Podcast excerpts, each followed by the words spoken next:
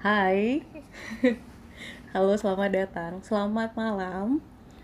Eh, ini jurnalnya Prima lagi, jurnalin aja deh ya. Episode 2 setelah sekian purnama. Eh, eh, saya punya janji sebenarnya ngomongin vibrasi, tapi ditambahin ya. Kita ngomongin perasaan dulu, asik. Jadi episode 2 ini tentang perasaan dan vibrasi. Terus ada format baru nih. Kita kali ini jurnalnya nggak sendirian.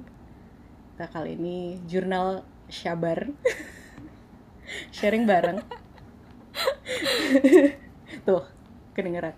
Malam ini eh, syabar dengan Sasa. Hai Sasa. Yeay, hai. Aduh, nervous di podcastnya Kak Prim. Santai. Dah, aku mah juga belepotan Sasa santuy. Oke, eh, malam ini Prima dan Sasa sedang syabar. dan akan bahas tentang perasaan. Sabar juga perasaan kan ya? Oke oke. Eh kita tadi sempat ngobrol dulu di sebelum ini ngobrolin perasaan dan seru banget kayaknya bisa jadi konten podcast lumayan kan ya. Oke, eh Sasa, Sasa, Iya.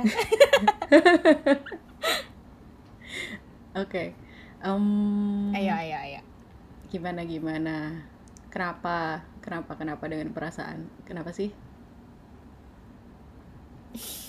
apa yang seru sih kenapa pengen bahas Perasaan. Karena dia datang tidak diundang. Gak bisa dikontrol. Ya bisa sih belajar dikontrol. hmm. oke Dan semua orang pasti punya. Asik. Oh ya kah? Apakah semua orang punya perasaan? Wow. oke. Kalau menurut Sasa eh perasaan perasaan ini tuh sepenting apa sih? Bisa nggak sih kita ignore aja gitu? Terus jalanin hidup aja gitu? Nggak peduli gitu ada perasaan Hmm, kalau dipaksain untuk ignore, kayaknya hidup-hidup aja sih. Tapi mungkin akan jadi walking zombie gitu loh. kayak gak ada maknanya jadinya kayak paling kerja terus kayak kalau merasakan apa-apa di deny gitu kan kayak hmm. ditutupin terus berusaha cari pelarian lain gitu-gitu. Tapi Oke. mungkin kalau kita belajar embrace Hmm. kayak akan ada something good yang muncul walaupun kayak saat-saat untuk embrace-nya kayak butuh proses yang panjang dan mungkin gak menyenangkan gitu ya Uh. gimana Kayaknya Kak? ada ada ada ada pengalaman yang dibagi nih, bisa dibagi nih tentang embracing perasaan. enggak sih kayak mungkin kita kayak karena kita harus deal with ourselves ya jadi pasti nggak semuanya uh, menyenangkan kan? Kayak aku tuh kemarin pernah baca kayak alasan kita sulit untuk mencintai diri sendiri adalah karena kita selalu harus berurusan dengan kita. Lama banget kan? Kayak setiap hari dari bangun tidur sampai tidur lagi. Sedangkan kalau orang lain kita lebih gampang buat uh, belajar mencintai mereka karena kalau ada sesuatu yang kurang kita tinggal bisa jaga jarak gitu. Kita bisa kasih jarak dan impresinya ke kita tuh tetap oke gitu sedangkan kan kalau diri kita sendiri kita tetap harus ketemu terus ya tetap harus dipaksa deal with ourselves terus jadi makanya akan ada ups and downs-nya gitu Hmm. Ups and down perasaan. Wah, seru nih. Eh, perasaan apa aja sih yang selama ini pernah dialami Sasa? Yang sampai ups-nya tinggi banget tuh apa gitu? Terus paling down-nya paling rendah banget tuh apa aja? hmm upsnya tinggi banget ya mungkin kayak kalau achievementnya tercapai gitu kayak goalsnya Hmm. tercapai bangga kayak seneng Hmm. Oh, oke happiness sama apa lagi Iya. kayak proud Rasanya. proud of myself gitu proud oke oke terus terus Hmm. Terus kalau aku sih sebenarnya biggest fear-nya kayak fear of rejection gitu loh. Kayak kalau Hmm, misalnya hmm, hmm, hmm. ditolak terus Iya. kayak atau kayak misalnya sesimpel kayak misalnya submisi sesuatu terus saya submisinya nggak keterima gitu. Iya, iya. Kayak sedih. Tapi kayak berusaha nutupin gitu kayak nggak mau, nggak boleh, nggak boleh. Gitu sih jeleknya itu sih. Hmm. nggak boleh sedih maksudnya Iya kayak boleh maksain ngerasain diri sedih. kayak nggak boleh. heeh. Hmm. Kalau mencoba menghindari sedihnya itu ngapain? Nah, sebenarnya yang aku lakukan tuh kayaknya nggak patut dicontoh. Karena aku kayak sering ya itu kayak aku cari pelarian. Terus kayak di kerjaan sih biasanya. Kayak aku benar-benar sibuk banget di kerjaan aku. Terus kayak paksain selesain sampai malam. Terus kayak bergadang buat buat kerjaan gitu. Tapi aku kayak berusaha biar supaya nggak mikirin perasaan aku. Oh, Gitu. oke. Jadi Supaya kayak nggak mikirin, mikirin nyari kerjaan. perasaan. Menarik. Perasaan bukannya seharusnya dirasain ya, bukan dipikirin.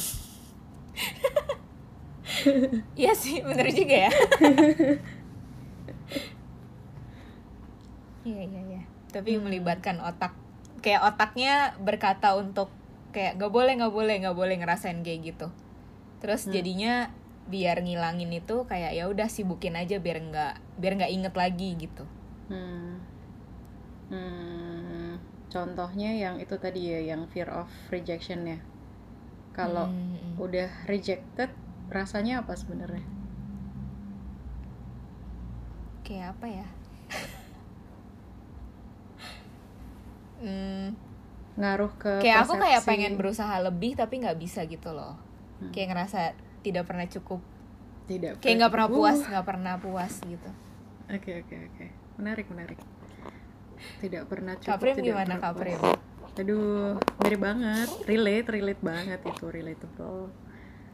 Eh, beberapa perasaan kalau Sasa katanya downnya banget itu di fear of rejection. Saya di fear of abandonment. Hmm. Jadi eh kalau udah di abandon rasanya itu worthless Hmm. kayak ngerasa kayaknya aku nggak berharga Sendiri. ya gitu Mm-mm. dan harga dirinya itu tuh berdasarkan eh, other people perception of me gitu jadi kalau Hmm. misalnya di abandon sama orang lain jatuhnya kayak oh oke aku worthless nih aku nggak punya harga lagi gitu nggak punya value dan nggak punya harga diri mungkin Hmm, ya, ya, gitu. ya, ya. rasanya kayak gitu salah sih salah karena harusnya hmm, apa ya oh saya jadi ingat satu hal ini. Ada kakak yang keren banget dia bilang kayak gini ke eh, dia kayak bilang kayak gini dan saya ingat banget ini. Tentang kenapa sih kita selalu eh, ngurusin harga diri gitu. Padahal harga diri itu terbentuk dari banyak rasa takut. Padahal ada yang Hmm. jauh lebih berharga dari harga diri. Harga jiwa. Oh, harga jiwa. Iya, harga jiwa. Soalnya kayak our sanity gitu. Our self worth, Hmm. value diri kita sendiri yang sejati yang bukan dibentuk sama ekspektasi sekeliling gitu. Yang uh, menerima kita atau Iya uh, benar-benar. menghargai kita kalau kita lagi achieving atau apa.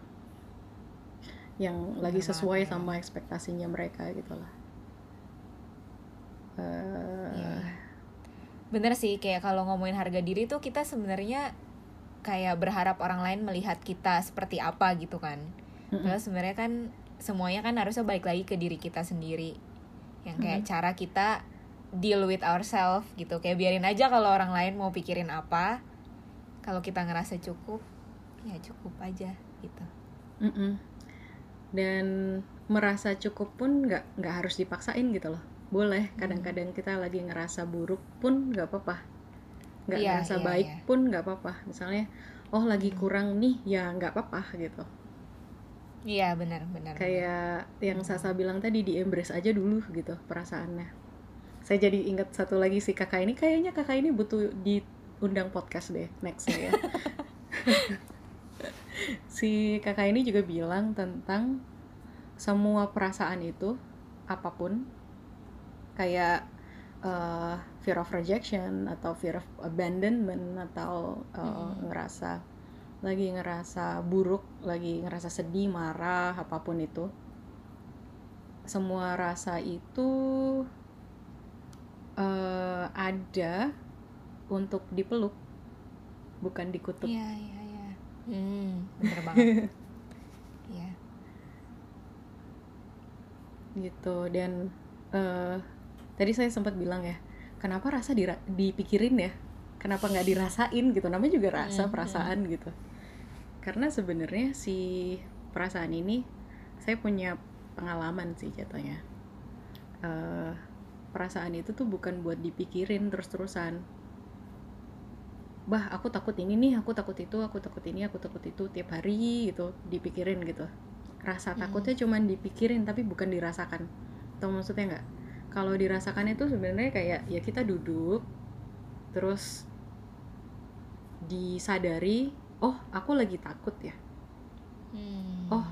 aku takut apa sih oh rasa takut tuh kayak gini ya di badanku gitu oh aku gemetar misalnya Hmm. oh nafasku pendek oh pikiran ini nih yang bikin aku takut gitu oh rasa takut ini sumbernya dari mana gitu Iya, iya, iya. oh kayaknya aku kalau ngelihat itu aku takut ini gitu.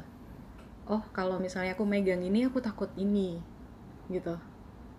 Oh eh, rasa nggak enaknya tuh segininya nih. Misalnya dari dari 1 sampai 10 nih tingkat nggak enaknya tuh 8 misalnya. Oh I need to seek Hmm. help gitu untuk menenangkan diri atau untuk menghilangkan rasa takutnya gimana? Sebenarnya menghilangkannya itu gini kalau kata kakak ini lagi loh iya banget deh kayaknya next episode ya. Kakak ini diundang disuruh ini eh perasaannya disuruh duduk. Sini duduk sini dulu. Hmm. oh takut ya? Oh rasa takut tuh bentuknya gini gitu. Oh. Iya, iya, iya, iya. Rasanya kayak gini oh secara visual tuh kalau divisualisasiin tuh begini. Mungkin hitam kemudian chaotic terus apa gitu. Kalau di psikologi tuh disuruh jurnalin buat ngelatih awareness kita terhadap apa yang kita Hmm. rasain. Saya punya pengalaman journaling. Ini juga journaling mas sebenarnya bentuk journaling di podcast. Saya dari dulu suka suka journaling juga, ngejurnalin perasaan, bukan cuman kejadian apa yang terjadi, tapi apa yang saya rasakan dalam kejadian itu. Gitu. Hmm. Iya, iya, iya, iya. Kalau dulu sukanya dikomikin, terus habis itu ditulis di diary atau dijadiin blog. Sekarang di podcastin. gitu. Iya, iya. Tapi Kak Prima keren sih bisa kayak bisa share gitu loh. Kayak Hmm. bisa mengkomunikasikan gitu. Hmm. Dulu aku tuh kalau nulis, aku biasanya catatnya tuh kayak di notes notes HP gitu. Mm-mm. Kayak tanggal. Terus tapi kata-katanya tuh berantakan banget, Kak. Karena kan emang kayak brain dump gitu kan. Kayak Iya, apa pun iya, yang iya, aku iya. pikirin, kayak aku tumpahin, tumpahin, tumpahin gitu. Kayak makanya aku salut banget sama yang bisa bikin itu tuh jadi kayak orang bisa relate juga dan kayak bisa dipahami orang-orang gitu-gitu keren sih. Oh, makasih. ah, dulu dulu saya punya masalah sama ini nih, perasaan menerima pujian. Kayak nggak ngerasa Hmm. berhak gitu loh menerima pujian. Alah, eh, enggak ah, aku nggak nggak segitunya banget kok. Tapi kalau sekarang eh, saya memproses rasa itu. Oh, ternyata unworthiness itu tuh karena apa kemudian saya coba proses rasanya Hmm. dan sekarang saya punya persepsi yang baru dan saya merasakan hal yang baru lagi saya merasa ya saya mampu menerima uh, pujian atas sesuatu yang memang saya rasa valid gitu yang saya juga validasi oh iya Hmm. gitu saya memang Iya, iya, iya. belajar belajar sah belajar Hmm. untuk lebih artikulatif gitu. Hmm. dan belajar untuk coba paham saya ngobrol sama siapa. Dan eh, nyoba untuk paham gimana cara relate-nya gitu. Misalnya kayak kalau cuman di podcast kayak gini nggak perlu lah teorinya segimana banget gitu. Iya, iya. terus harus recite sini situ atau apa gitu. Nggak nggak harus segitunya banget gitu kalau lagi nulis paper beda lagi bentuk artikulasinya kan gitu-gitu Hmm, hmm. kalau lagi di kelas juga beda bentuk artikulasinya kayak gimana itu sesuaiin target audience Iya, dan di dilatih aja terus-terusan diusahakan. Saya dulu susah ya ngomong, ngomong, ngartikulasiin sesuatu.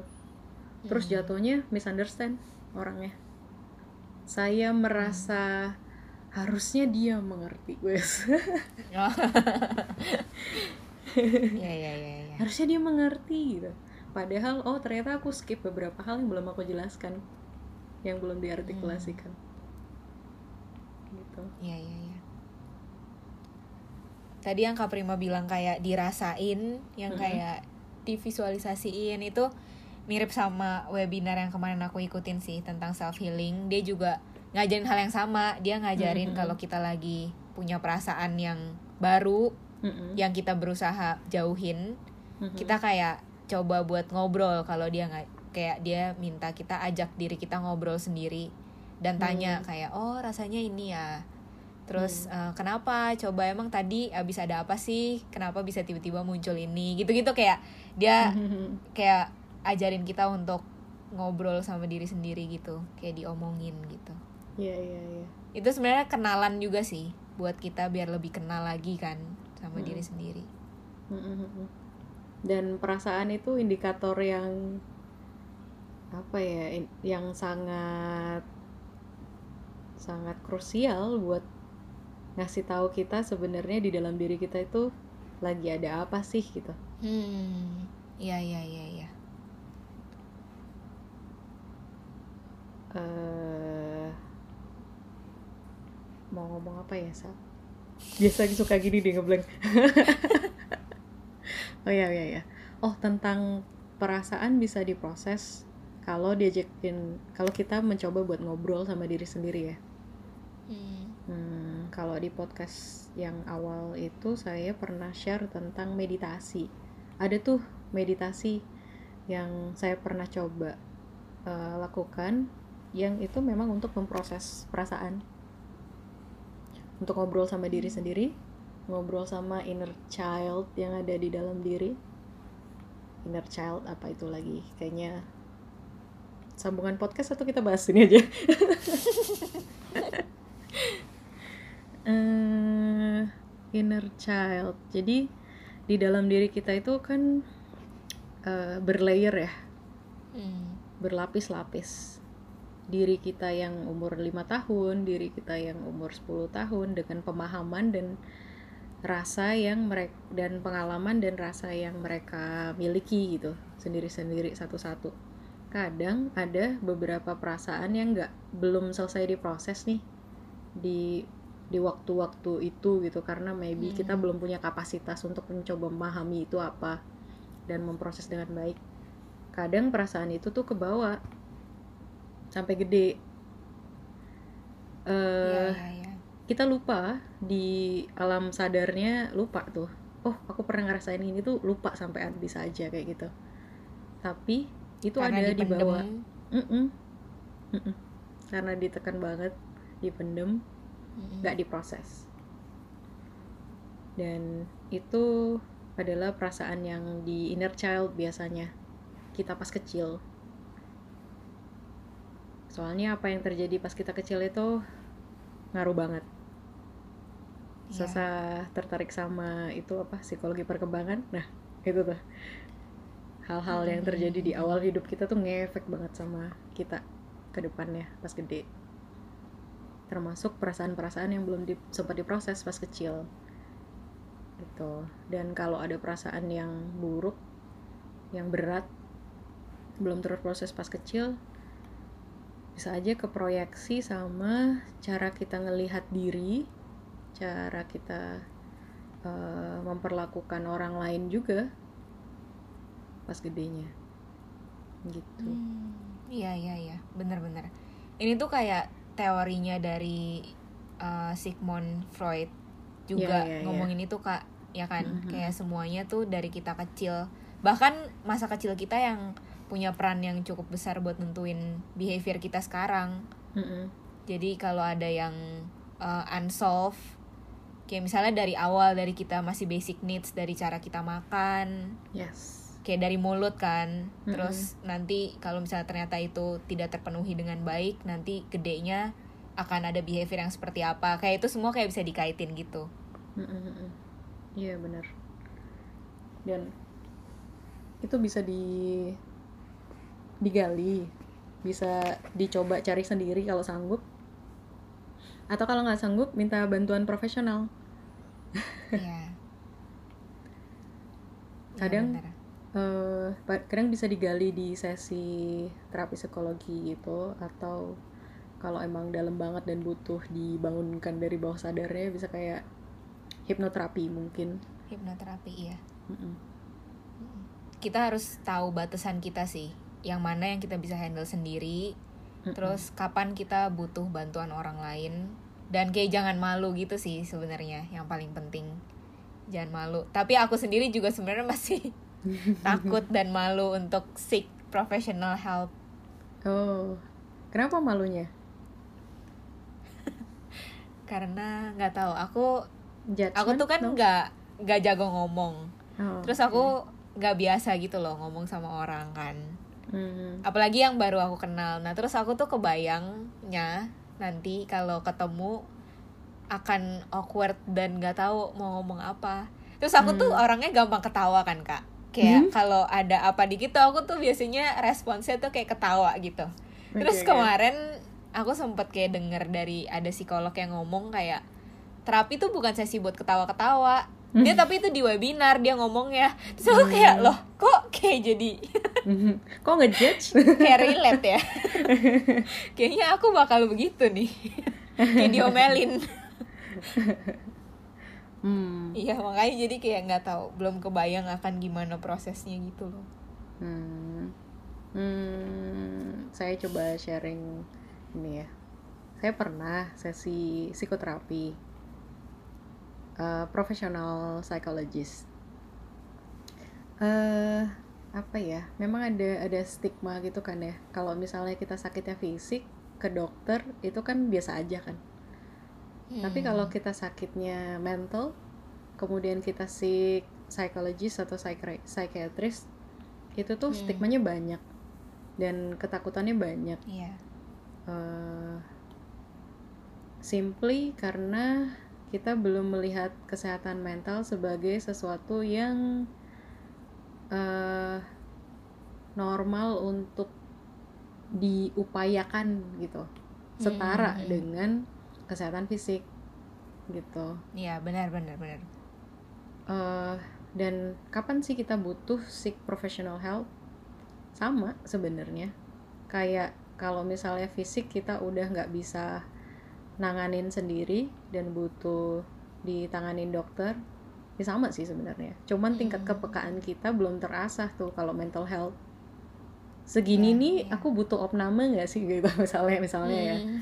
Tapi Mhm. kalau dibayangin sama sakit fisik tuh, oh ternyata panasnya udah udah 40, harusnya udah udah ICU nih gitu misalnya. iya iya iya iya Nah, kita nggak sepeka itu gitu karena knowledge tentang ini juga kurang gitu. Tapi sekarang sih mulai awarenessnya udah mulai naik ya soal Iya. mental health ini. Banyak orang yang mulai ngobrolin dan banyak psikologis yang udah mulai kasih psikoedukasi gitu-gitu kan Mm-mm, mm-mm. Iya. Bener sih yang Kaprim bilang kayak kalau fisik tuh terukur gitu kan. Kayak tadi kayak demamnya udah 40. Terus atau dari tensi darah. Kayak semua itu ada angka terukurnya gitu loh, Kak. Mm-mm, Sedangkan kalau mental itu kayak apa ya? Kita kan self assess dulu awalnya kan dan Hmm. gak ada gak ada yes or no kayak itu tuh semuanya spektrum gitu semuanya kayak di tengah-tengah Hmm. Ya, ya, dan ya. iya gak ada yang bisa bilang kayak ini fix banget nih ada mental illness ini gitu kan kayak nggak ada kan kayak tetap semuanya tuh kayak fall on spektrum gitu loh Hmm, sebenarnya diagnosa kalau misalnya dari dari eh, profesional, mereka punya hmm, punya metode indikator Iya, dan indikator dan lain-lainnya. Jadi percayalah seorang uh, uh, mental health profesional sama kayak kita percaya sama dokter sebenarnya. hmm, Sama iya kok. iya iya Kan psikiatris juga sebenarnya gelarnya dokter gitu. Dan Hmm. uh, psikolog itu dia juga uh, memang profesional di bidangnya gitu. Mereka juga menempuh pendidikannya Iya, iya, iya. dengan baik Mm-mm. dan keprofesionalan di psikolognya dengan baik gitu. Dan percayalah bahwa mereka uh, telah mempelajari metodenya Mhm. dan diagnosa dari mereka juga terukur sebenarnya. Meskipun itu kualitatif, tapi ada kuantitatifnya juga kok sebenarnya. Ada psikometrinya dan lain-lain gitu. Cuman memang kita Hmm. nggak se-aware itu aja. iya iya iya Psikoedukasi memang hal baru buat masyarakat awam kayak kita yang bukan emang dari psikologi ya. iya iya iya benar-benar gitu dan eh tapi memang benar sih sa kita harus harus paham dulu kita kenapa dan itu tuh susah saya juga susah kok dulu ngerasanya gini ah aku kalau misalnya gini aja sik professional health kayaknya lebay deh gitu Hmm. ada kayak gitu-gitu gak sih terus kayak iya iya iya Halah ini cuman biasa aja lah gitu. Paling aku tidur besok Mm-mm. fine gitu. iya benar aku juga mikir kayaknya nggak segitunya deh sampai Mm-mm. perlu ke sana gitu Iya. Tapi eh, kapan saya saya ya nggak tahu sebenarnya waktu aslinya kapan bagusnya. Tapi kalau di diri saya sendiri keputusan saya sampai si professional health adalah saat yang saya rasakan tuh konstan terus-terusan gitu loh. Jadi nggak cuman sehari terus habis itu baik lagi gitu nggak, tapi itu konstan gitu. Terus-terusan sampai mengganggu, sampai mengganggu daily activity saya. Gitu. Hmm. Itu kayak waduh, ini nggak bisa didiemin nih, aku harus melakukan sesuatu tentang ini gitu. Iya iya iya iya. Sebenarnya itu a good thing sih buat tahu kalau kita tuh butuh nih kayak kita sadar sendiri gitu Mm-mm. sebelum kena dampaknya. Tapi kita udah bisa nyadar dan kita mulai bertindak gitu. Kalau kita udah ngerasa something wrong dengan kita kayak harus bisa ambil gerak gitu, gerak untuk betulin. Dan awareness ini susah karena ya orang dari bawah sadar Iya. untuk iya. menyadarinya sendiri itu kadang susah gitu. Kadang eh, kita butuh bantuan dari orang support system kita yang terdekat mungkin yang bisa ngelihat kita kamu kok lagi beda ya gitu dalam beberapa hari ini gitu. Mungkin itu lebih lebih bikin kita bantu kasih awareness ke kita gitu.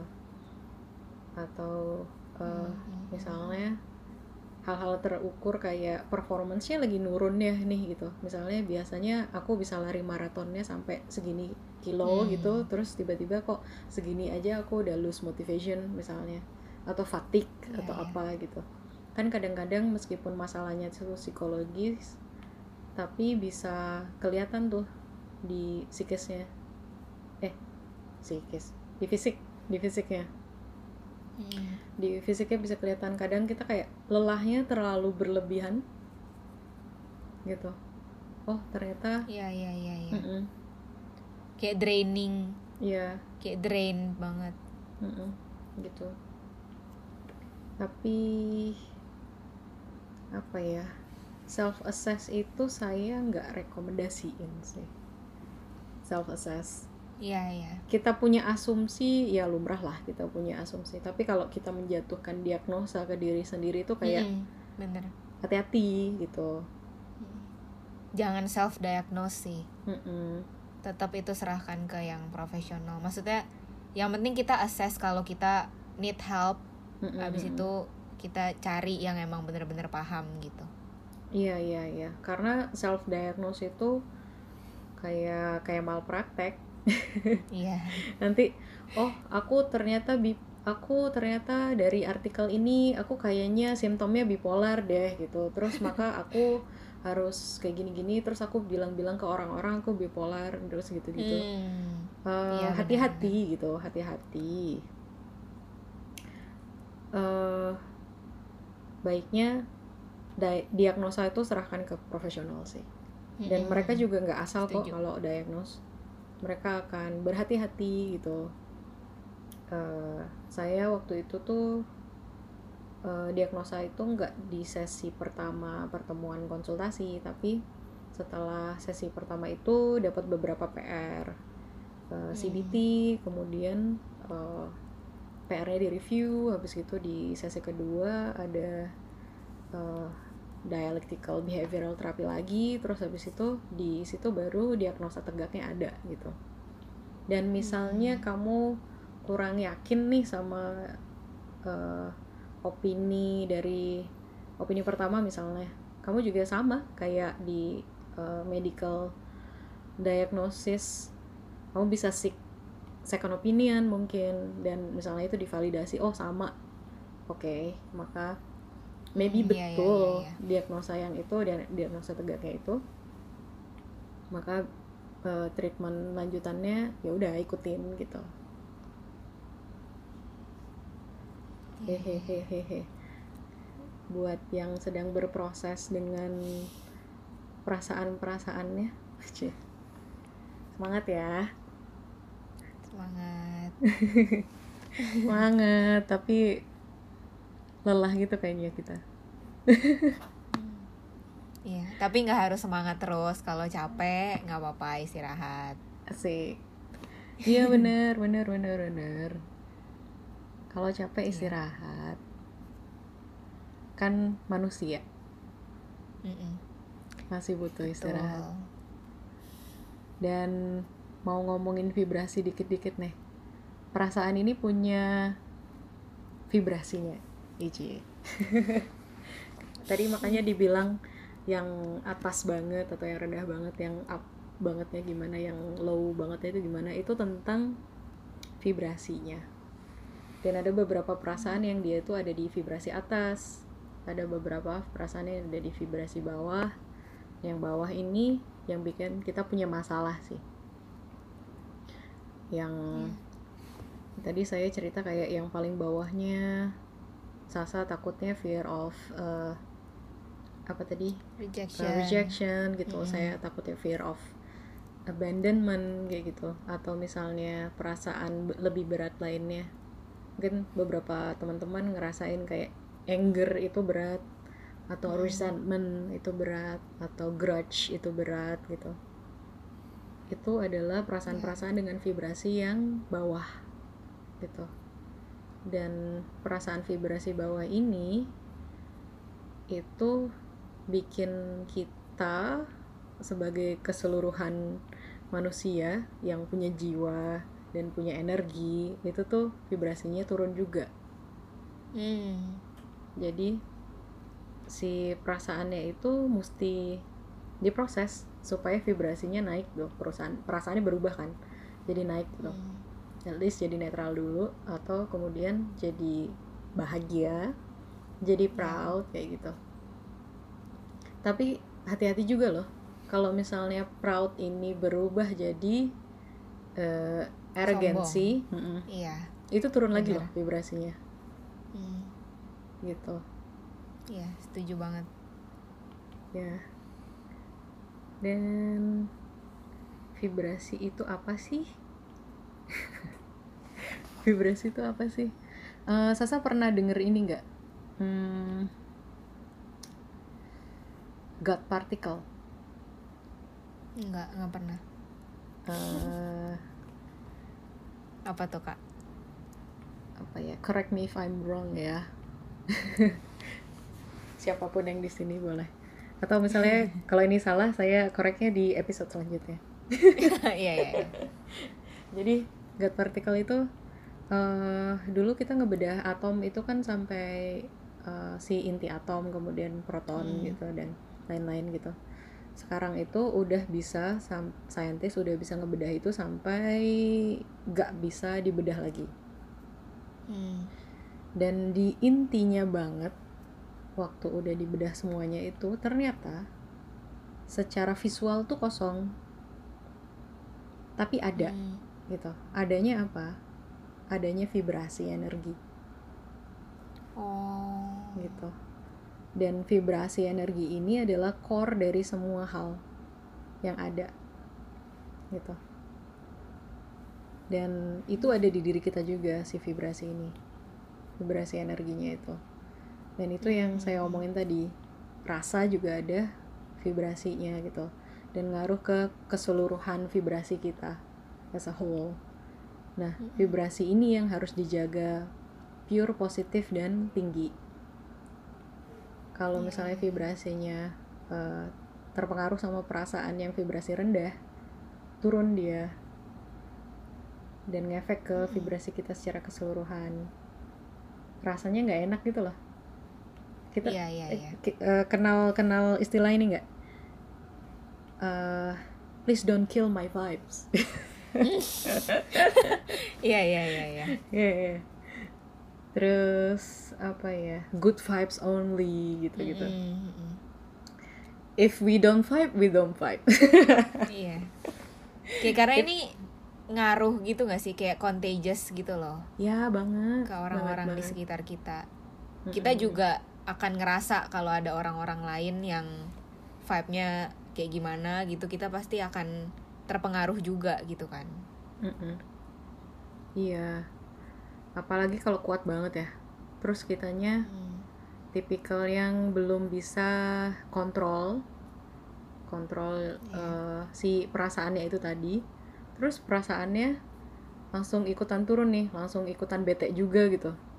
Karena dekat sama orang yang vibrasinya nggak enak kitanya bete perasaannya turun vibrasinya vibrasi bete itu kan nggak enak tuh rendah Iya, kan iya, iya, gitu iya.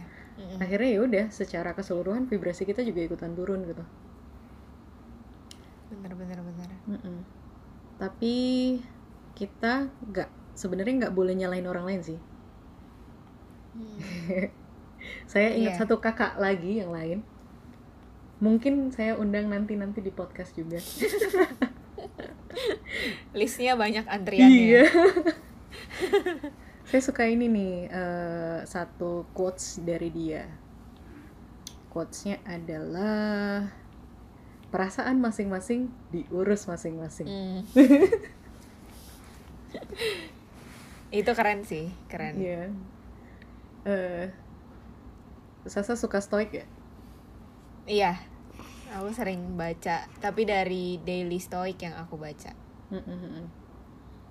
Eh, mencoba kontrol apa yang bisa dikontrol. Iya. Dan benar. sebenarnya kita tuh nggak bisa kontrol perasaan orang lain. Dan kita juga nggak bisa nyalahin orang lain atas perasaan kita sendiri gitu. Mm-mm, mm-mm. Misalnya, tapi ada loh orang yang memang mampu, punya kemampuan untuk memanipulasi gitu. Memanipulasi perasaan orang lain gitu.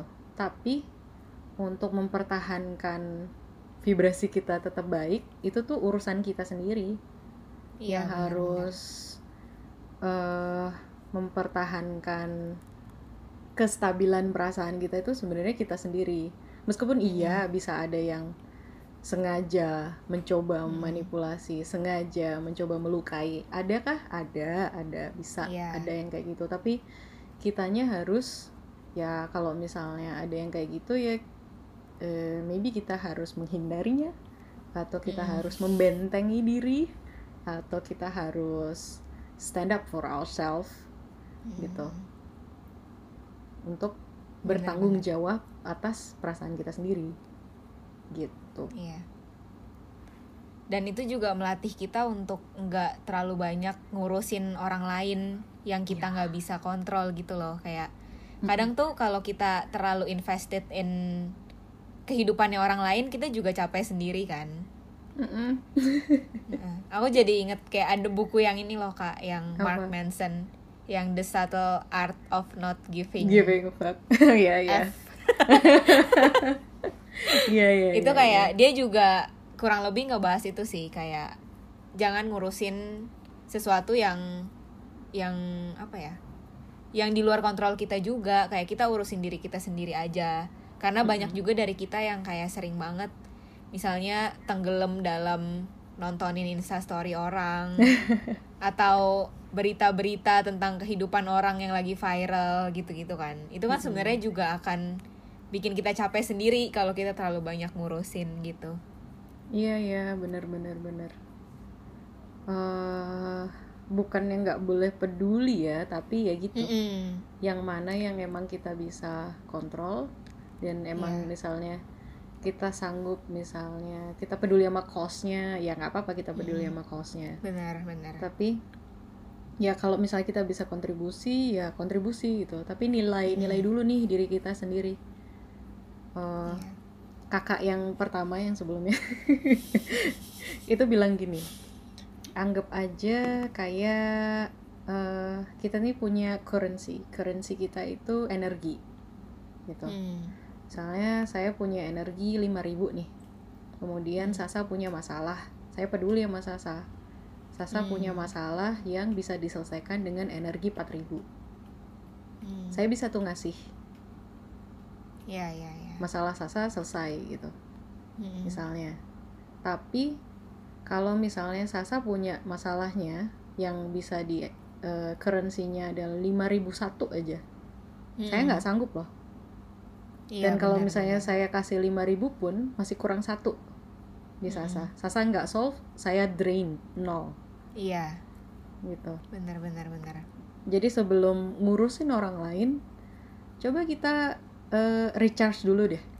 Mm-mm. urusin diri sendiri sampai misalnya at least saya punya 5 juta dulu deh gitu baru tuh Iya. ngurusin lima ribunya orang atau 20 ribunya orang atau apa kayak gitu sama kayak kalau lagi di pesawat nih biasanya diingetin kan sebelum Hmm. Oh, kita iya. ini apa pakai Pasang oksigen. pasang oksigen buat Iya. orang yang kita urus gitu under our care pakai Mm. buat diri sendiri dulu gitu kalau nggak Iya, dua-duanya mati bener loh banget bener banget Mm. Mm-mm. Iya setuju banget.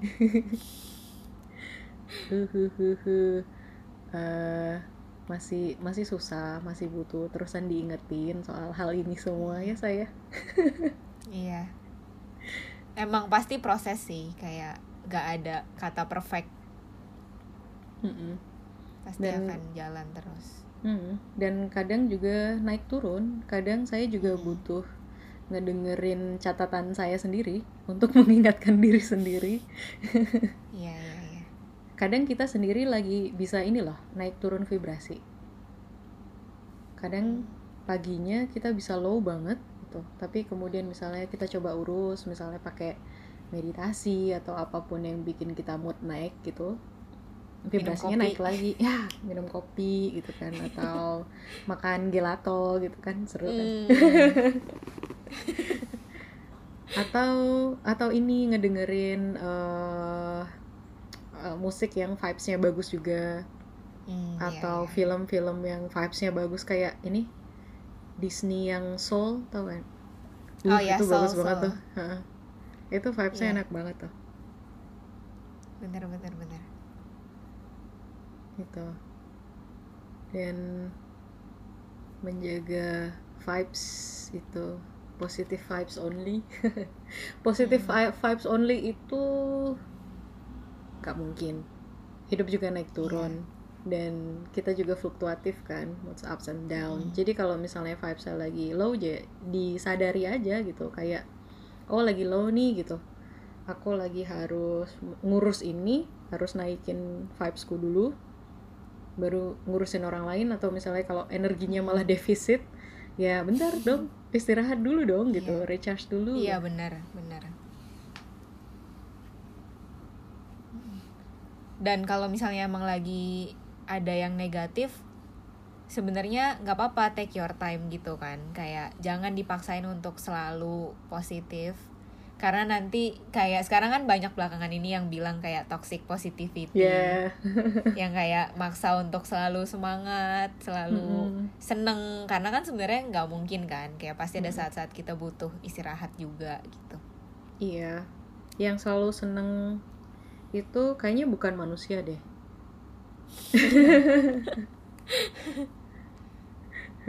Mungkin dia udah naik kali ya jadi Buddha gitu kali ya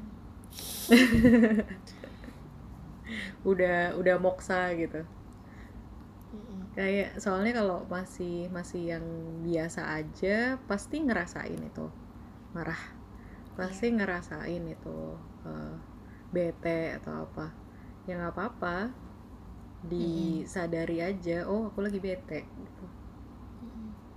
Ya udah diurus Embrace, dulu. embrace. ya embrace it Iya. embrace it. Embracein terus ngopi dulu gitu kan. Iya bener-bener. GoFood dulu. GoFood dulu. Atau kalau eh, mau coba diproses dengan beberapa cara kan metode banyak banget ya. Ada Hmm. yang spiritualis gitu meditasiin dulu gitu. Iya. ada yang terapi energi dulu atau ada yang sound terapi dulu atau apa gitu lah banyak cara lah. Istilahnya urus dulu itu perasaannya gitu urus dulu perasaannya supaya vibrasinya naik lagi semoga vibrasi podcast ini bagus ya. Amin. Sasa any last words Ah, apa ya? Kau prima aja. apa ya Eh, terima kasih sudah syabar malam ini. Terima kasih sudah mendengarkan. iya terima kasih. Udah ngedengerin kami. Sebenarnya temu kangen sih ini. Iya, udah lama banget nggak ketemu in person. Akhirnya kita nge-podcast bareng. Semoga pertemuannya ini bervibrasi bagus. Eh, amin dan semoga sama-sama dimampukan untuk mengartikulasikan perasaan embrace dan Iya. eh, memproses ya Mm-mm. Proses bersama. Mm-mm, We're all proses in this bersama. together. Yes, we're all in this together. Oke, eh, segitu dulu kayaknya podcast episode 2. Yay, thank, you. Selamat malam. Malam Sasa. Thanks a lot. Malam Kak. Dadah. Bye-bye.